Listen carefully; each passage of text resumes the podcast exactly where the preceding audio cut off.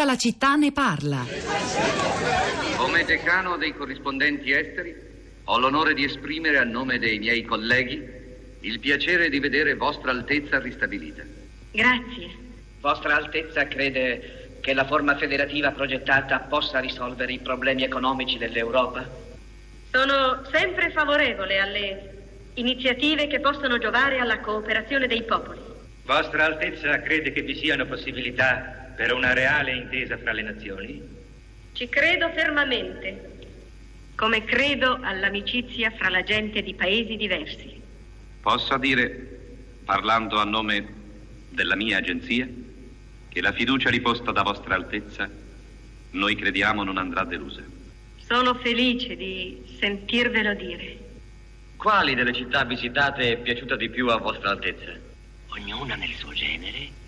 Ognuna nel suo genere è indimenticabile. Tuttavia potrei dire Roma. Sì, Roma, senz'altro. Il ricordo di questa mia visita non mi abbandonerà, sin tanto che vivrò.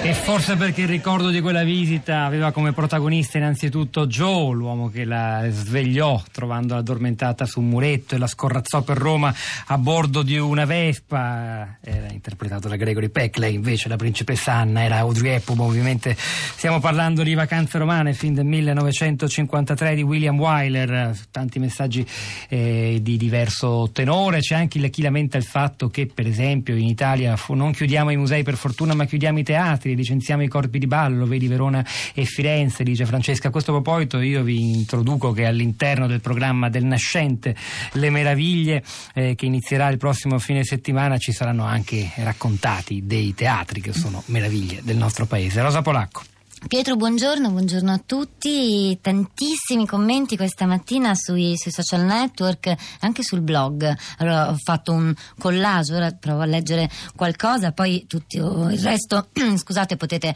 andarlo a leggere, consultare, discutere, litigare, perché no, sul, civilmente, chiaro, sui nostri profili. Comincio con la città di Radio 3 da Facebook, c'è Roberto che dice non sono contrario a un biglietto d'ingresso, anche piccolo, se questo serve a migliorare i siti siti, musei e l'accoglienza. Parlare di contributo volontario in Italia però equivale a dire entrare gratis e non portare via almeno la cassetta delle offerte. Eh, Duinia dice certo che bisogna far pagare i luoghi della cultura e della memoria, farlo adeguatamente soprattutto. All'Ipari il museo archeologico, uno dei più ricchi e belli d'Italia, costa solo 6 euro. Quanto lo farebbero pagare in Francia o in Inghilterra? Se è vero che sono 7 milioni i visitatori del Pantheon, facciamogli pagare 3 euro a testa basta, non si demotiverà nessuno e con quei quattrini si potranno ristrutturare o mantenere molti altri monumenti, magari meno attrattivi. E poi sul blog ehm, leggo Luigi che dice eh, da studente trascorrevo occasionalmente le serate ascoltando i concerti e le esercitazioni all'organo dentro la chiesa dei frari a Venezia.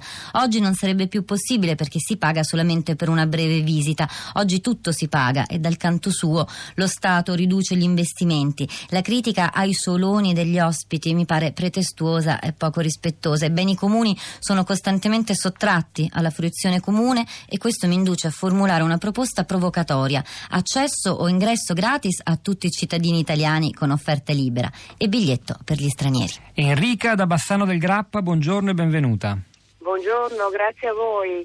Eh, io ho scritto un sms in cui mi dichiaravo fermamente convinta che invece il biglietto bisogna pagarlo, tranne qualche categoria, gli anziani, gli studenti, i bambini, ma bisogna pagarlo per un semplice motivo.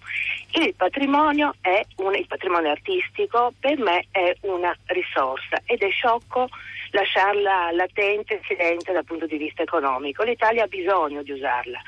E facevo anche notare che mh, mm, mentre noi discutiamo su far pagare o no il tetto, la Francia apre ad Abu Dhabi una eh, seconda sede del Louvre e questo è straordinario, eh, non solo da un punto di vista di prestigio, da un punto di vista mm, commerciale, da un punto di vista di investimento economico. Credo che dietro a questa, a questa mh, iniziativa si ehm, si muova anche un modello culturale, cioè si sta cercando di educare un mondo che è quello islamico ed è un mondo iconoclasta ad un nuovo modello estetico. E questo ha un ritorno, ha un ritorno culturale, ha un ritorno economico perché avremo sempre più porzioni di mondo islamico anche più lontano, anche più profondo verranno in Europa, verranno a Parigi a visitare il resto del Louvre che non hanno ad Abu Dhabi. E noi invece siamo qui. Noi per fare questo mh, c'è bisogno di soldi. È stata E chiarissima Enrica, grazie, grazie davvero. No, ci sono altri due ascoltatori. Nel frattempo io vi dico che stanno arrivando una quantità infinita di sms con testimonianze molto pregnanti, opinioni basate su esperienze dirette che vi consiglio di leggere. Li sto pubblicando mentre arrivano a radio3.rai.it. C'è Andrea da Roma, buongiorno.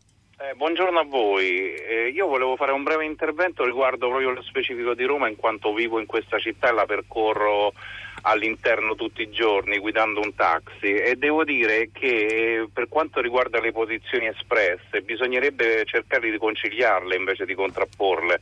Per esempio Roma andrebbe liberata secondo me dalla burocrazia, cioè io il mio sogno sarebbe creare una città politica fuori da Roma e già liberare Roma da tutti gli incagli di rappresentanze, di commercio selvaggio, di, di tutte brutture che la, che- che la incrostano continuamente. Semplicemente il mio pensiero è per il bene della città dove bisognerebbe far pagare giustamente un minimo anche per, per visitare le bellezze di Roma, escludendo le categorie protette nello stesso tempo e avere delle proposte intelligenti perché Roma vive il contemporaneo come tutte le città d'arte, cioè c'è questa peculiarità italiana, è un museo diffuso ma vivo e bisognerebbe tenerlo vivo ancora di più rimettendoci gli abitanti dentro, eliminare la speculazione del bed and breakfast e tante altre cose che purtroppo hanno degenerato il tessuto sociale. Grazie Andrea per il suo intervento dal suo taxi di Roma. Rosa.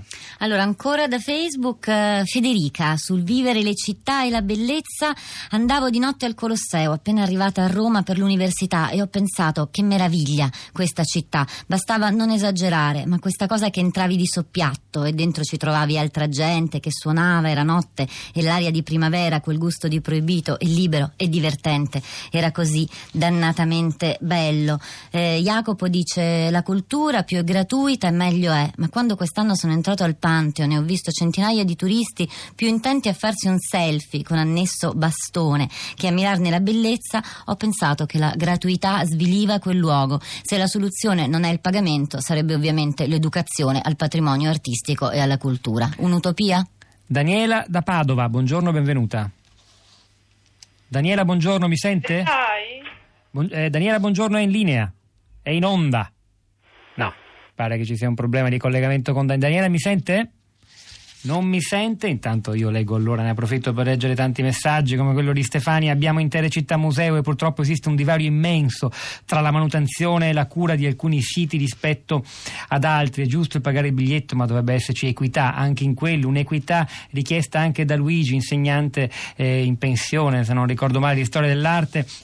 No, storia e filosofia che chiede e fa una proposta perché oltre all'età non si prende in considerazione anche il reddito dei visitatori, tutti quelli come nel mio caso che hanno diritto all'esenzione pratiche sanitarie per età e reddito potrebbero mantenere anche la possibilità dell'ingresso gratuito ai musei. Rosa, torno a te, Fashion Network. E io torno da Feliciana che scrive tanti anni fa tornando a Firenze mi stupì per l'ingresso a pagamento del battistero. Oggi non mi stupirei più, in tutta Europa i sistemi sono molto simili. La cultura va salvaguardata, forse più trasparenza e comunicazione per motivare quanto si fa rendendo partecipi gli italiani. Ma una cosa mi starebbe a cuore, un progetto per la solidarietà per i luoghi terremotati.